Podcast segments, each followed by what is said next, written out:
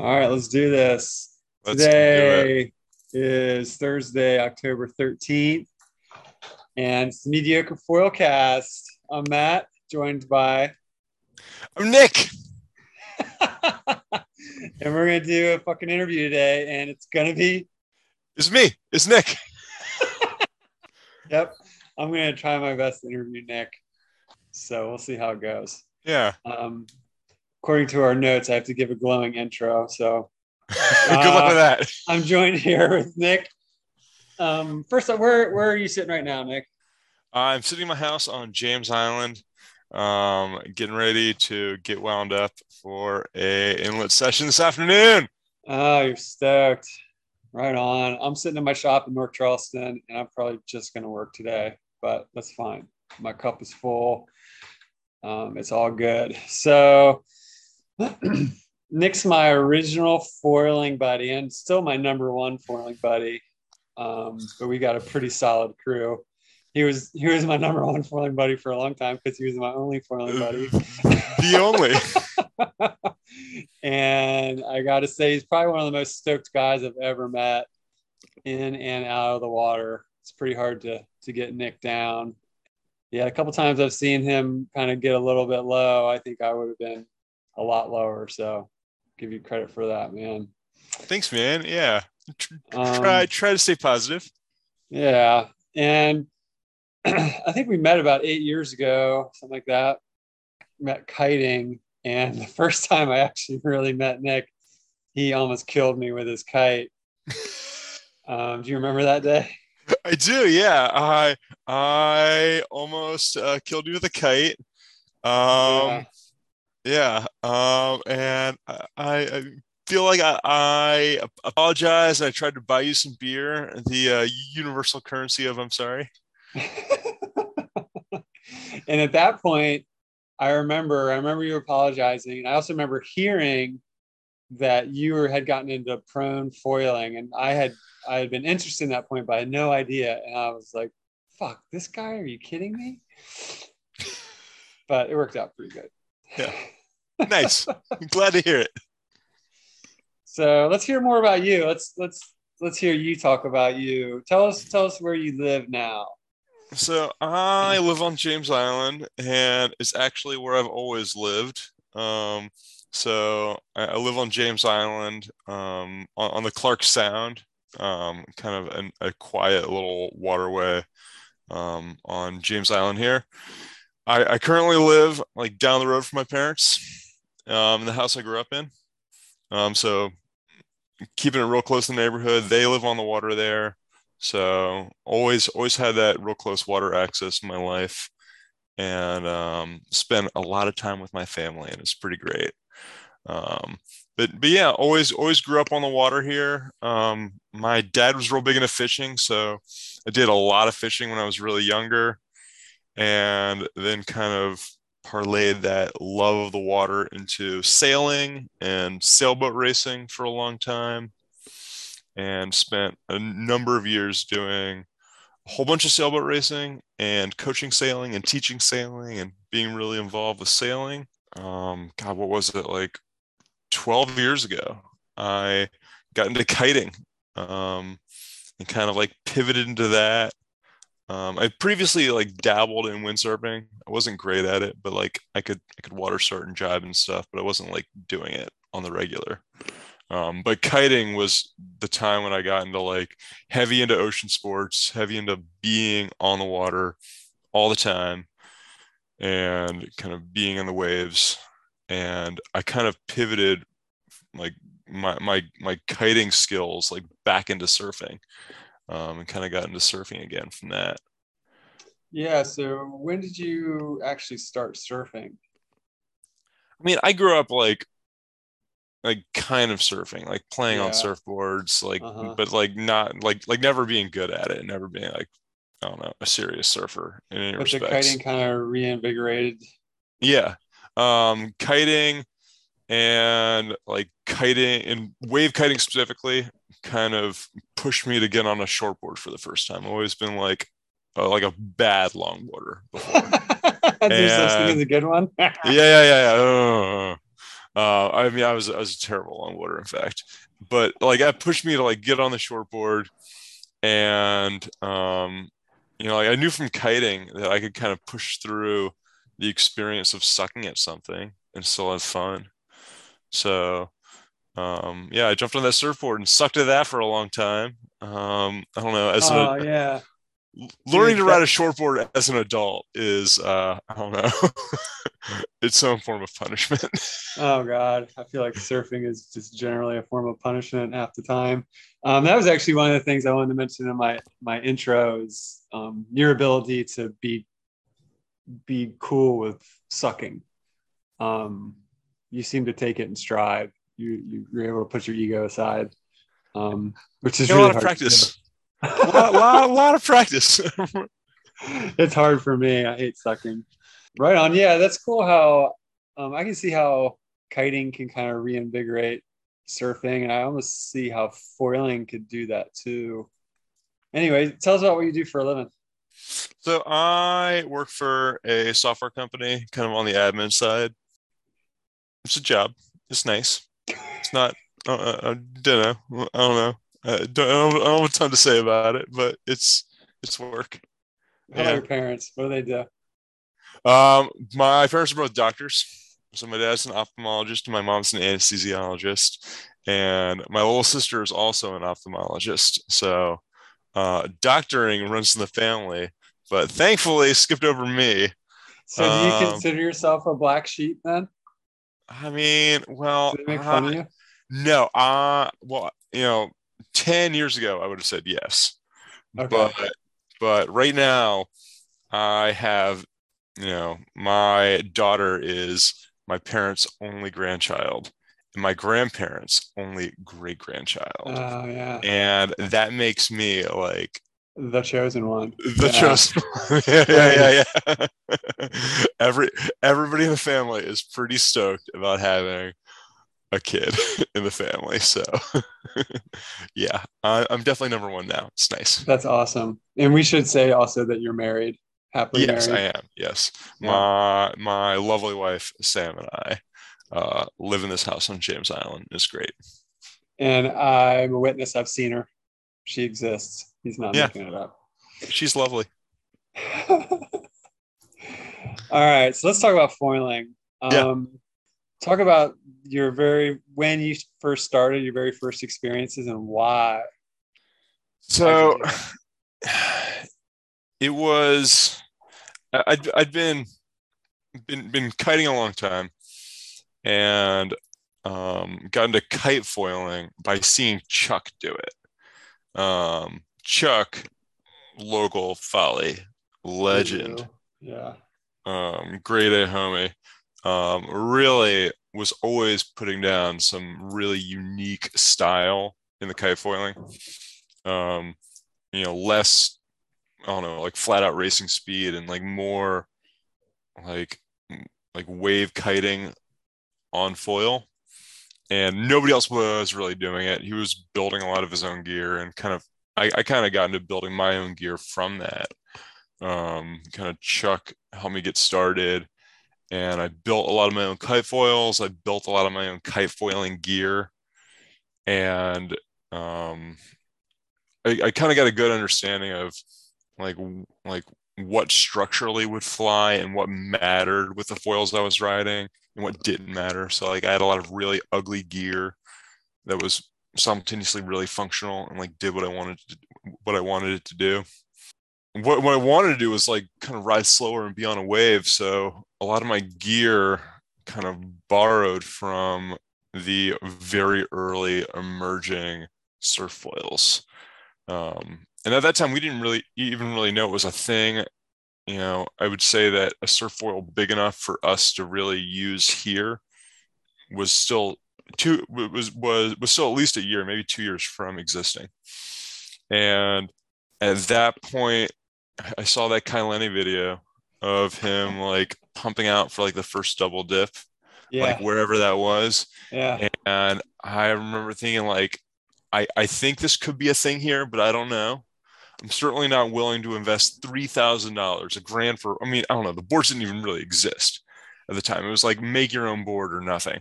Right? It was like so like, am I willing to invest that into this surf foiling thing?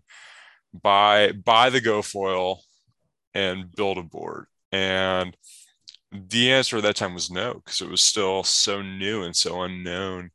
Um, this was, I think, seven years ago, I want to say. Um, wasn't worth it, but I had a lot of kite foil parts that I kind of knew my way around. I knew my way around them structurally, and I kind of scoured the internet for pictures of like what surf foilers were riding, and I built a couple different setups.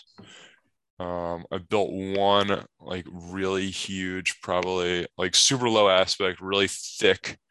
Um, it was two inches thick, um, a two inch thick front wing. And I built it to go on kind of a homemade fuselage and an aluminum mast.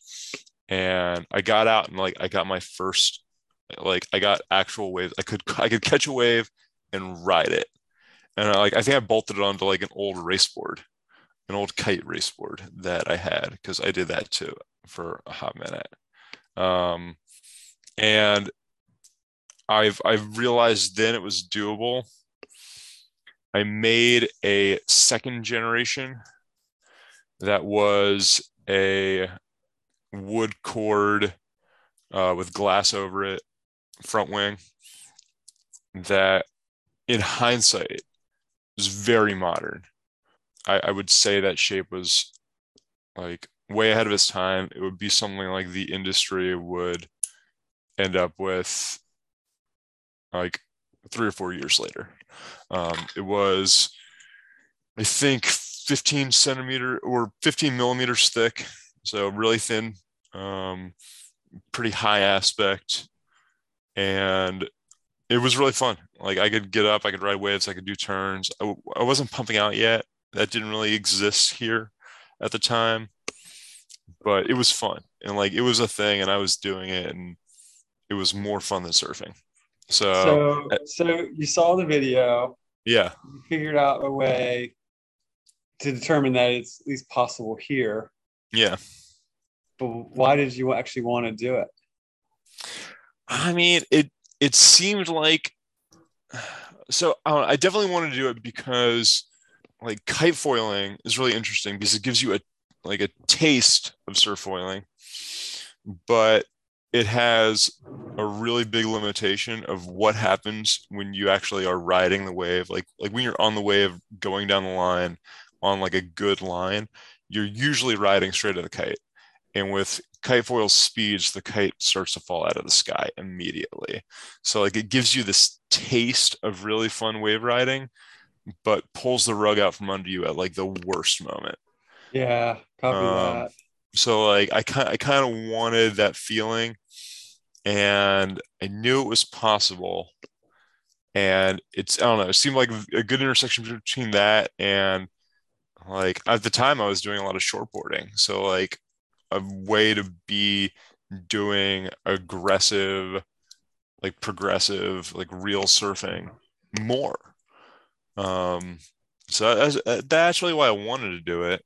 Um, Right, you know- because the the opportunity to do that on a short board here is pretty few and far between. exactly. It, Yeah. It's really minimal. Um, Yeah. Not a lot of opportunity to ride a shortboard like that. Um, so yeah, I, I built this stuff to kind of figure out that it, that, it was possible. And once I figured out that it was possible, I was kind of ready to make that investment. So I bought that GoFoil setup, um, the the ubiquitous GoFoil setup that everybody had. That you started, oh, everybody had it, and Mhm. I rode that by myself for about a year before you started. okay. And and you starting is when foiling started for me, like when, when, when it really started, because like like Are you saying I Uh, make you complete? I mean, I, I'm saying that like foiling by yourself sucks, especially like learning and figuring out like, is this a thing? Does this work? Where to go? When to go? What to ride? Like, you need help with these things, and having like that second data point of being like, like, like this thing that I did, does it suck or is it good? Right. And like seeing somebody next to you, like not like- sucking, or like maybe like- you're doing better, and just like Yeah.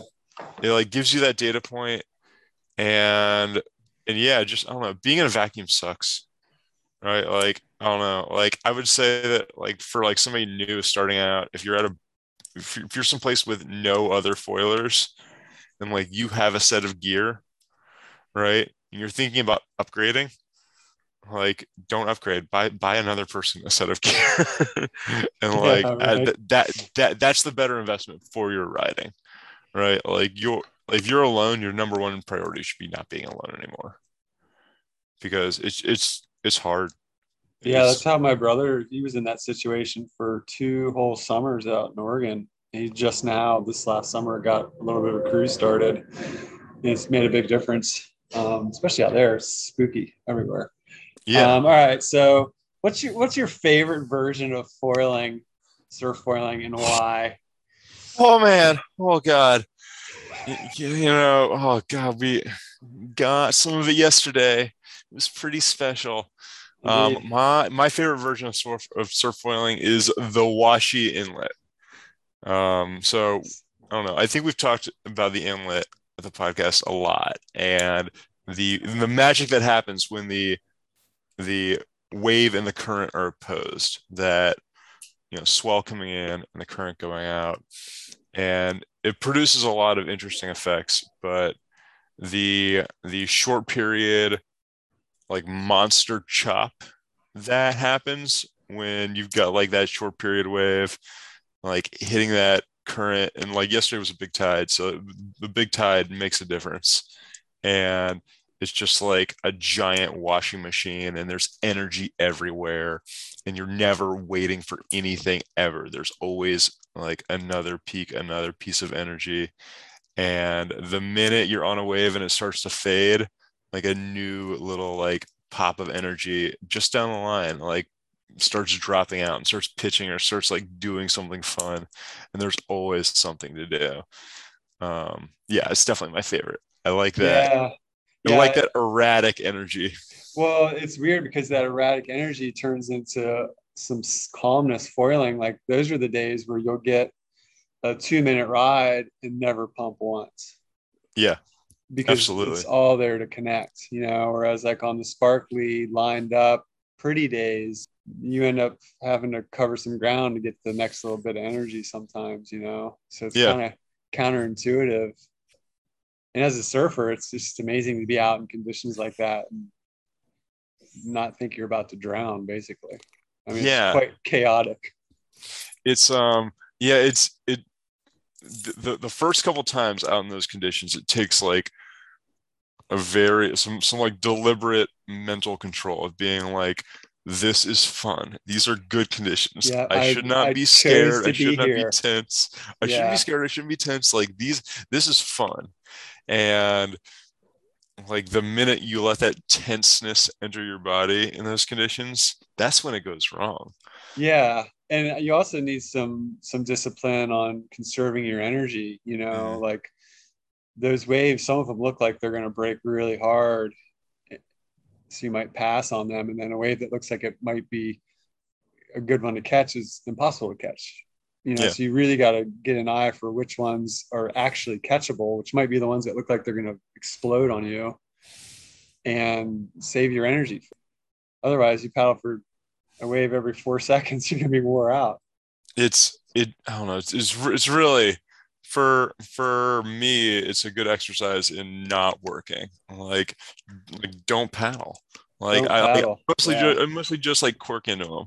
Like I, I, pop the board down, like like at, at that right moment and i'm in the wave nice. and i'm not really ever digging really hard and and when things go wrong it's because like your your attitude's wrong like if you start if you start to feel yourself getting flushed and let yourself panic um you know like you get this weird attitude and it impedes your ability to catch a wave because you know like you're not like you're you're more focused on working than you are on catching because like you, like your brain thinks that more work will get you into the wave. Yeah. So you you you end up working too hard kind of doing the wrong thing.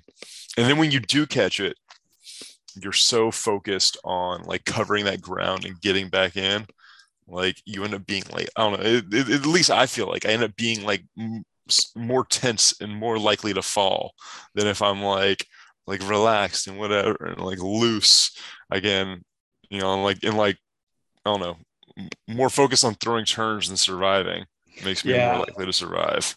And I feel like the closer you get to that last bar, um, the the more you have to fight to keep that tense tenseness away because the the consequence is a pretty long paddle back to the beach if you don't catch a wave. Eventually, that tide will take you out. Yeah, yeah, yeah. I I don't know. I generally find it is a lot more fun to be like I don't know, like grazing on the inside bars than hunting for a big meal on the outside. Yeah. Um, it's just like I don't know. It puts you, it keeps you in a better state of mind.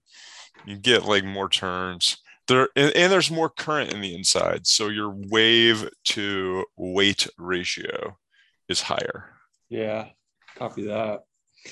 All right, so just talking about foiling in general, what, what's your favorite thing about it? God, what's my favorite thing about foiling? Is it watching me?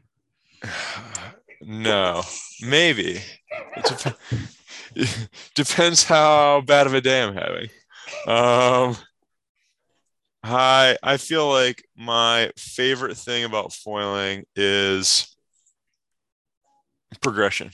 I, I just I just like I like doing something new. I like that like feeling of getting better all the time um, and a lot of times it's it's a two step forward, one one step back experience, or even like like I don't know, backwards, like two steps back, one step forward. Um, but I don't know. I'm always switching gear. I'm always trying something new. Yeah, it's um, rare to see you ride the same rig for very long. It's always something different.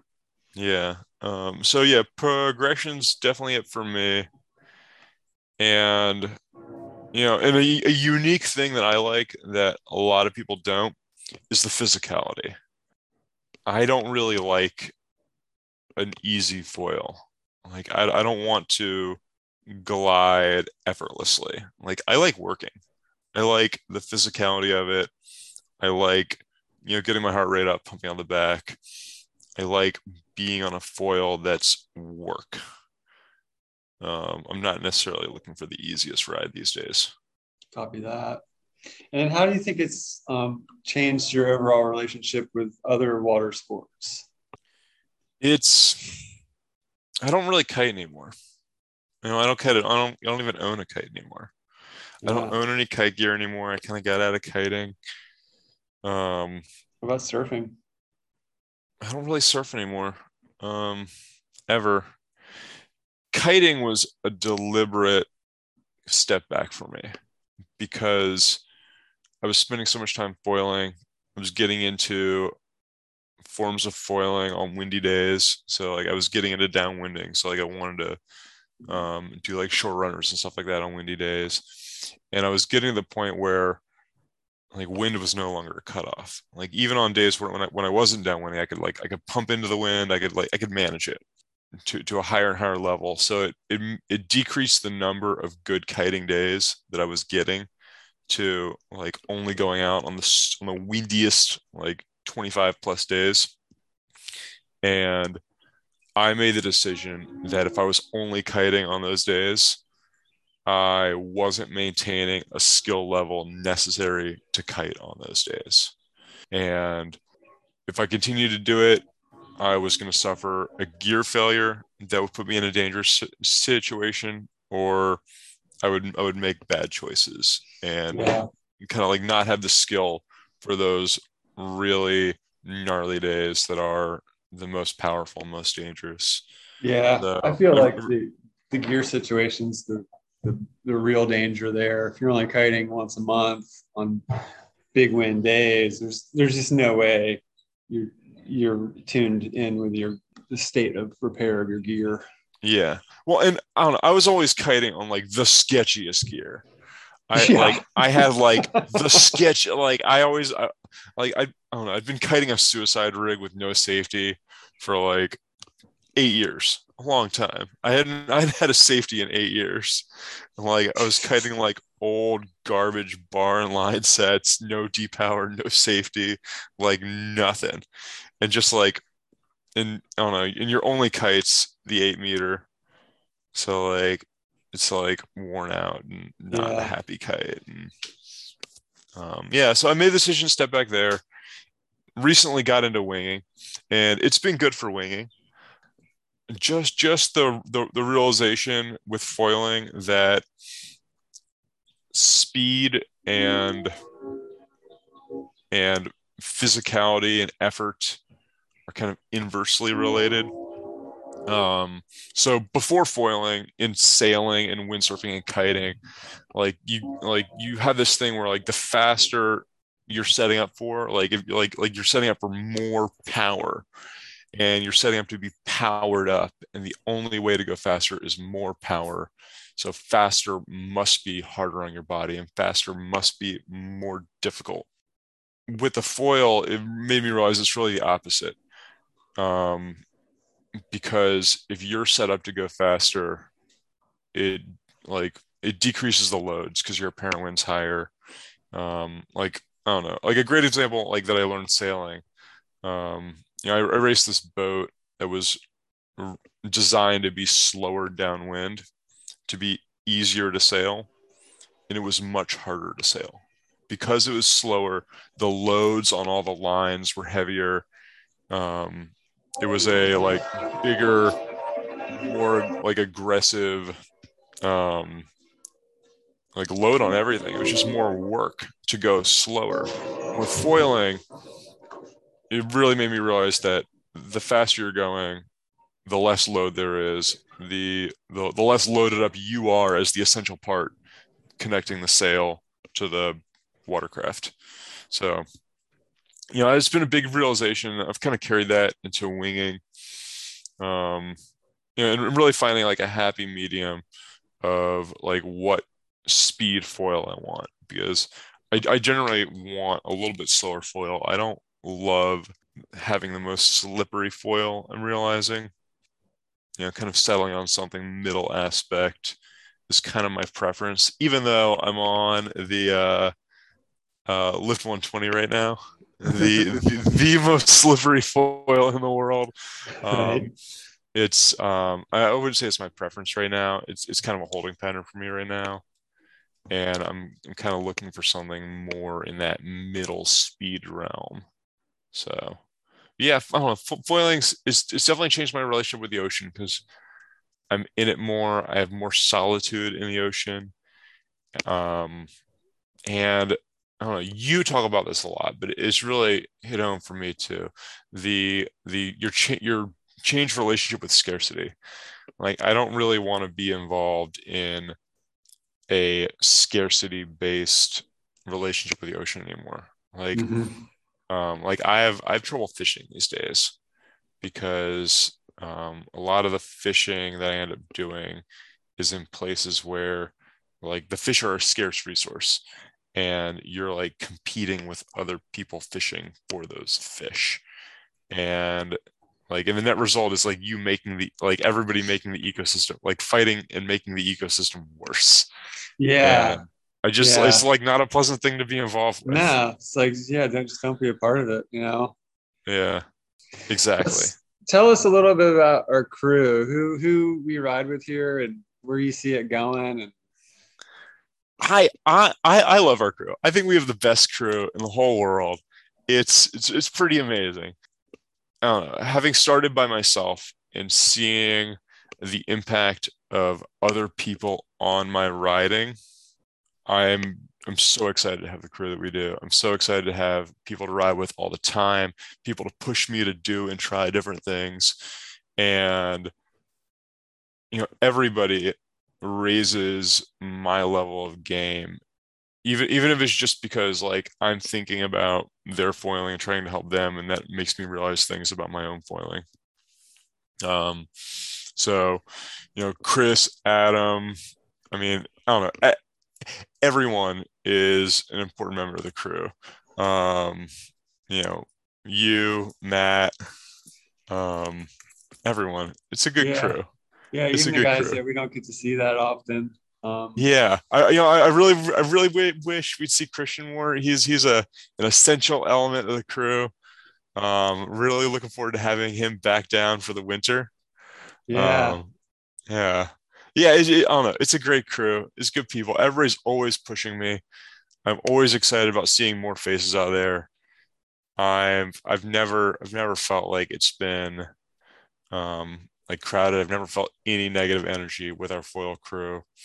It's it's just it's a good crew. It's good people and everybody's interested in keeping it safe for each other and helping each other.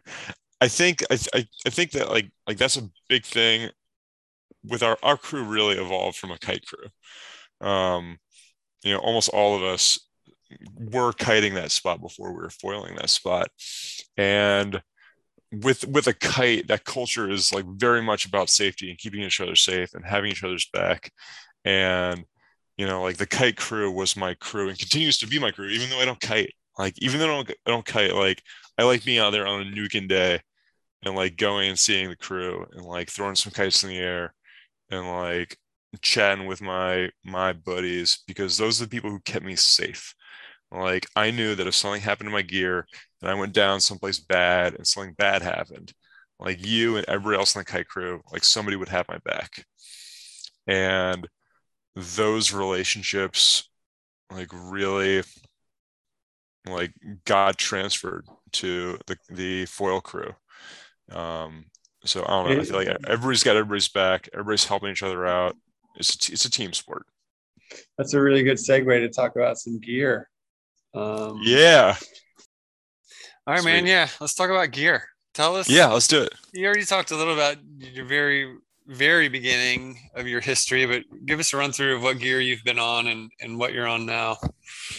Okay, so um, you know, obviously started out on all that homemade stuff, um, and kind of moved from that to the GoFoil. Started with the Maliko, and I, I was I was you know it, it was an interesting change. Um, I w- it wasn't actually I don't know uh, it, it wasn't a lot better than my homemade gear that I was riding. It was definitely more reliable.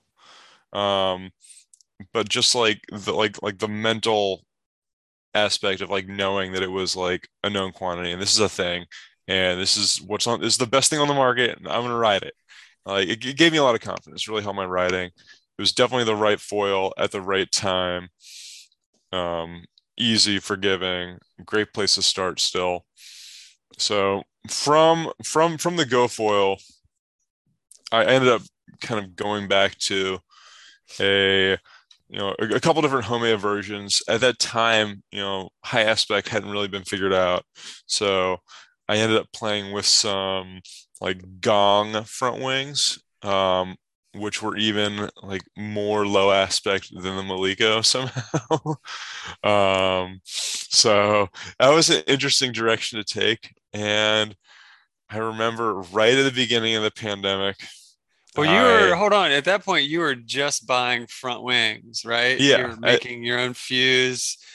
You were reusing kite masts yeah and making your own stabs. Yeah. Yeah, yeah, I was actually. So I never, I never, yeah. So from there I went to the Nash, but I never actually rode a complete Nash setup. No, ever. you were machining- Machining masts on your mill.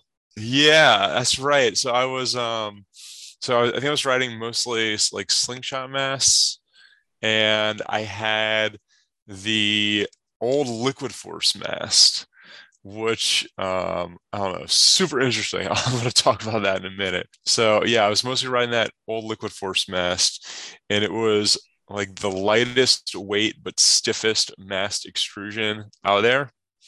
Uh, what what made it unique was it was 19 millimeters wide and a thin walled extrusion. So it was stiff and it was light and it was good. And I was making all kinds of stuff for it, mostly riding with that Nash high aspect 1400. And that was kind of our crew's introduction to high aspect.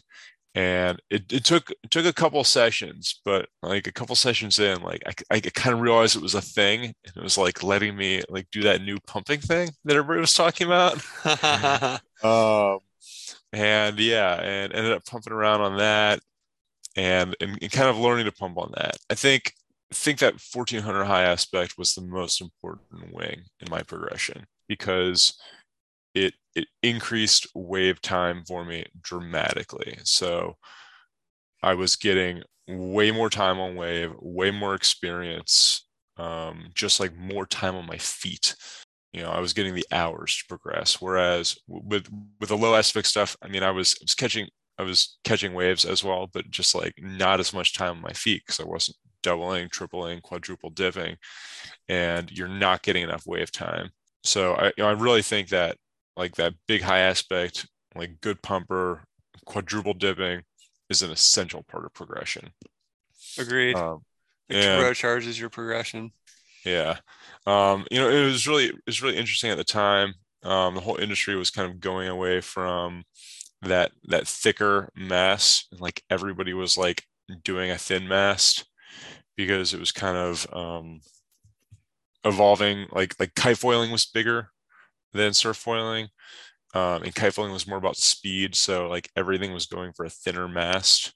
And it's really interesting now we have the new Cedrus aluminum mast came out recently. And it's like it's it's almost identical to that old liquid force mast. It's 19 it's 19 millimeters wide and a thin walled extrusion. And I don't know, everything's kind of come back to center for me. Hmm. Um, in, ter- in, terms of the mast design, like everything's about stiffness. I, am a big guy. I weigh 220. Um, and I've always found stiffness to be like the most important thing in my riding, having uh, having a stiff setup. And I'm really excited that the industry is is finally like I don't know taking that aspect of construction seriously and offering me like foils that are stiff enough for what I want to do. I don't know. I really like stiff setups um, it really spoiled me having that old liquid force mast because it like it got me focused on stiffness. And after that, I only wanted to ride something stiff. I'd like get on something like noodly and not like it and just be like, nope, can't ride it. Like I, I like in that time, I tried the um, Armstrong setup, that 925. I bought it. I rode it for like four sessions and sent it back, just because it was the whole thing was kind of noodly and loose and it just it just didn't work for me. But but in terms of like my progression movement from the nash i ended up doing the um nash 1240 high aspect which was like a little step up something smaller. Um, i was on that for a while. Um, and then i got on the best foil i've ever ridden the takuma 110 or, or uh, 1210 uh, real, real, really amazing foil. is is really special. It was great, but I I couldn't keep it in one piece. I, I bent a fuselage. I had a custom mast set up for it, so I was riding it with an axis mast for that stiffness that I wanted. But just I found the rest of the setup wasn't really up to what I wanted to do.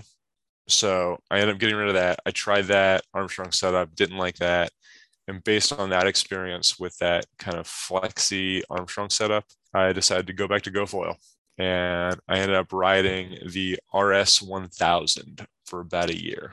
It definitely didn't, for me, have the magic of that Kujira. The, the Kujira 1210 was really like the easy button. Like everything was easy. Like pumping was easy, turning was easy. It wasn't like the snappiest turn, but it was serviceable and it was really easy to pump had really low stall speed so like I, I was never like dropping out ever. It was just really versatile really forgiving.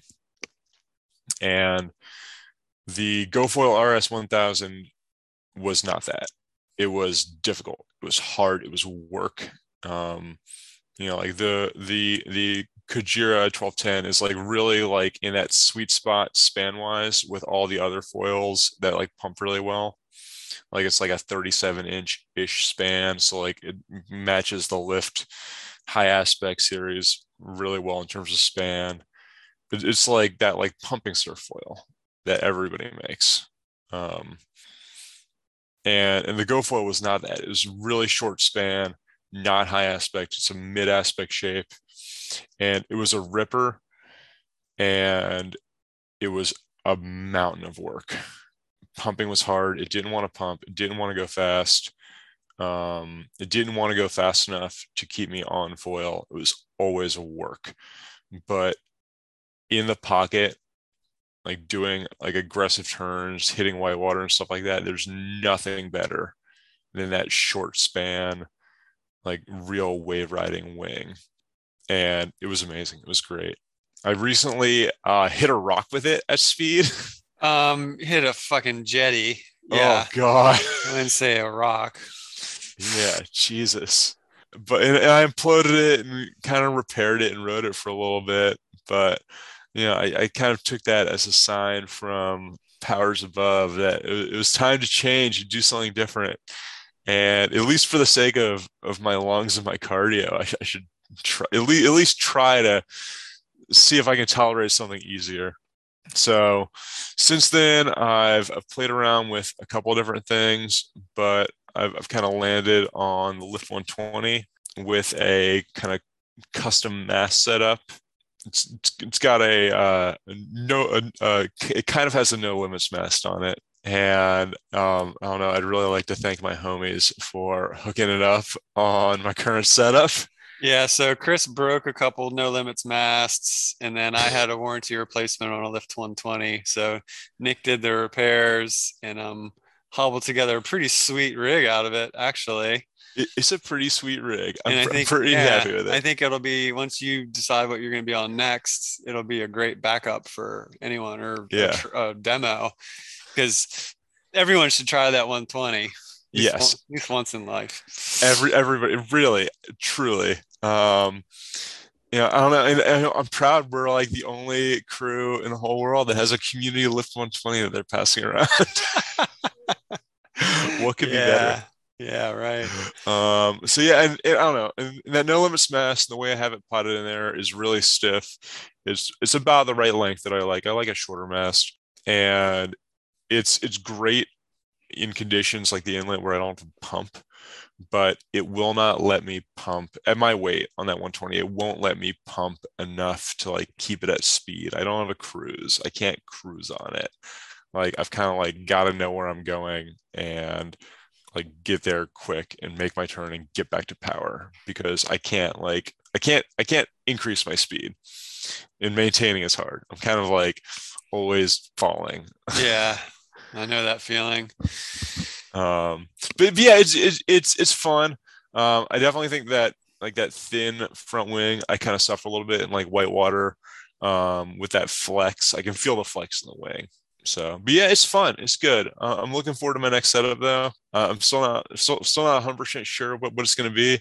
I've ordered a Project Cedrus mast just because I want I want to feel it. I want to like ride it and like get some experience there, and I want to see at what point that the extra drag of that 19 millimeter wide mast like starts making a difference because I know I like those like 1000 centimeter ish wings with like like that GoFoil RS 1000. Uh-huh. Um, so I'm, I'm, gonna be, I'm gonna be playing around in that space, that that size range, 1000 to 1100. I'm gonna try a couple of different things, and I think that Cedrus is gonna let me um, try stuff and play around and try more setups. So I'm excited about it. That's awesome. Yeah, man. Um, so like looking back, what advice would you give? Like you, what advice did you wish you got? You know, as we were starting. community people you know like get a buddy early get somebody who's on your level who you can progress with you know like if you're just starting out and you're you know like riding by yourself a lot because like the whole rest of the crew where you live is like super high level like get somebody at at your level in your space that that you can like really move with um because it, it sucks being by yourself and it sucks like being in the water while like a whole bunch of people are like pumping loops around you. That sucks. Um that's, that's not fun. Um and like i, I can see it being re- re- really frustrating. Um that's the most important piece of advice. The number two piece of advice is is is getting that like good pumping like surf wing setup like something around 37 inches in span and get that and ride the piss out of it until you can pump for like quads until you can like pump easy until you Mm-hmm. can go out there and pump circles on the outside while you wait for a set. So yeah, let let's do a really quick thing on like what what's your opinion on the gear progression for someone? Um, big low aspect to start with until you can shoulder hop with it. Right at the, at the point where you can shoulder hop and turn into the next wave, that probably means that you're ready to start doing some more aggressive pumping. Um, and at that point, you move to the 37 inch wide span surf wing that can pump. That, that is the capability to pump for days. So you're talking about a high aspect wing. I mean, I don't know. Armstrong wouldn't call it a high aspect. So I don't know. I think I think these days it might be a medium aspect surf wing. But I think I think the span is the most important part. Um, that 37 inch wide span is is critical because you know like you can you can really play with area a lot and keep that span the same and things kind of behave about the same right you know like I, I think i think what lift's done with their lineup is a great example like all those ha wings at 37 inches wide they behave more alike than like similarly like th- they behave more alike than wings of similar area with different spans right? So like like the lift 200 lift 170 and lift 120 right? Like all the same span and i think they behave more similarly than like the lift 150 surf and the lift 170 do even though those wings are like very close in area like they're i don't know span's the critical thing. Because as you mess with area you're just like trading speed which gives you power. Like more speed gives you more lift so Right. um yeah i I think i think that's like the critical thing. I obviously wouldn't suggest somebody start with a lift 120 as Oh their, as their as their like transitional pumper. Um so like i don't know be reasonable but like anything in that span between like i don't know 1100 and 14 or 1500 is going to be about the same thing. Um, it's going to give you about the same experience. So that's what i'd recommend and ride that for for for a while until you get as good as you're going to get on that. Um which means you know like i don't know the, those like tight loops on the top like like the loop back on your pump backs like you pump back instead of just doing like a regular turn on the wave like do the loop you should be able to like throw those really easily and you should just be logging like a ton of wave time like a mountain of wave time because whatever you switch to after that you're going to get less wave time right? Like like you're going to be making a trade of like better like better wave riding or more speed for less wave time Yep. so like maximize the value of your progression on that wave time because you're be be I don't know. I'm not gonna say you're never gonna get it again, but like might never get it again. Like I'm getting less wave time now than I was like two years ago, for sure. Um, Yeah. I mean, it's and it's a fair trade. You know, like you know, it's, it's like I don't know, riding a short board instead of a long board. You're gonna get less wave time, but it's it's worth it because it's more fun. But yeah, so so maximize that, and then I, th- I think from that wing, like what do you do next?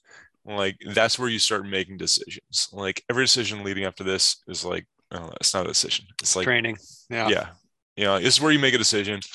Um, and this is where like you and I split in our gear because we were riding very similar equipment.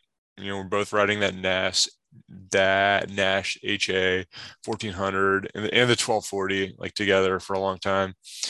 And you know, and then we like made that split, and like you've gone towards you know more carving focus and speed focus setup with those small lift HAs that lift 120 um, and I've been like more focused on kind of like a, a I don't know I, I I don't know how else to describe it. I like like a I like a pivoty I like a snappy like wave setup so I've really been more focused on that and I, and I think that's the decision to make is like you know like do you go for a small mid aspect or a really small high aspect Yeah. But first, you kind of got to get your fundamentals down, really. Yeah. Yeah. Yeah. Okay. Absolutely. So, kind of wrapping up, what do you what where do you see your progression going? Like, what's your goals? What are you trying to work towards? I mean, I, I don't I don't really know right now. Um, you know, like maybe straps. You know, like maybe. oh wow, riding. really? Yeah, maybe. Um, you know, like like I, I feel like the the way into strapped prone riding is winging. So like throwing straps on your wingboard and like getting used to that strapped experience there and then translating that to prone. I think that might be it. Um, but like even that, I I kind of lean on my experience with people in the crew and how other people have influenced my writing and like I don't know what's next because like I think we still need to add that person in the crew who's going to push me to like do something new and and like and like really like show me what's possible on the regular. So i don't know like i i i'm super stoked for every new rider in our crew because like everybody kind of like pushes everybody else up and like raises the game. Um but like i i'm super stoked to like get like like a grade a like 18 year old ripper who's like a ripping surfer to like get into foiling and like show us what like an 18 year old ripper can do and like have that push my game in a different direction but yeah i don't know for, for me it's all about community people We've- we, we we've got a good crew i want to do everything i can to support the people in my crew and i'm going to trust that if i do that i don't know i'm going to get better Yeah, man. Word. Well, theoretically, this podcast putting some effort towards that. I mean, uh, dude, th- that that that that's why I'm stoked about it. I really hope that, like, I don't know. I hope that somebody like listens to the podcast and comes ride with us. Yeah. Um, anybody from out of town listening, I don't know, like, like come come like grab a session. I'm stoked. Right Uh, hit me up. Love love my crew. Love my podcast. I don't know. We're we're the best crew in the world. I want everybody to know it. nice. Well, sweet man. Thanks for sharing, Nick. Yeah, totally, man. And uh, go go get out there. I know you're you're I- for a session. I'm You're leaving go. right now. Okay, go Oh, I'm fuck good. yourself. There go. All right, I'm going back to work. Go Later. back to work. Good luck, man. Fuck yourself. Bye.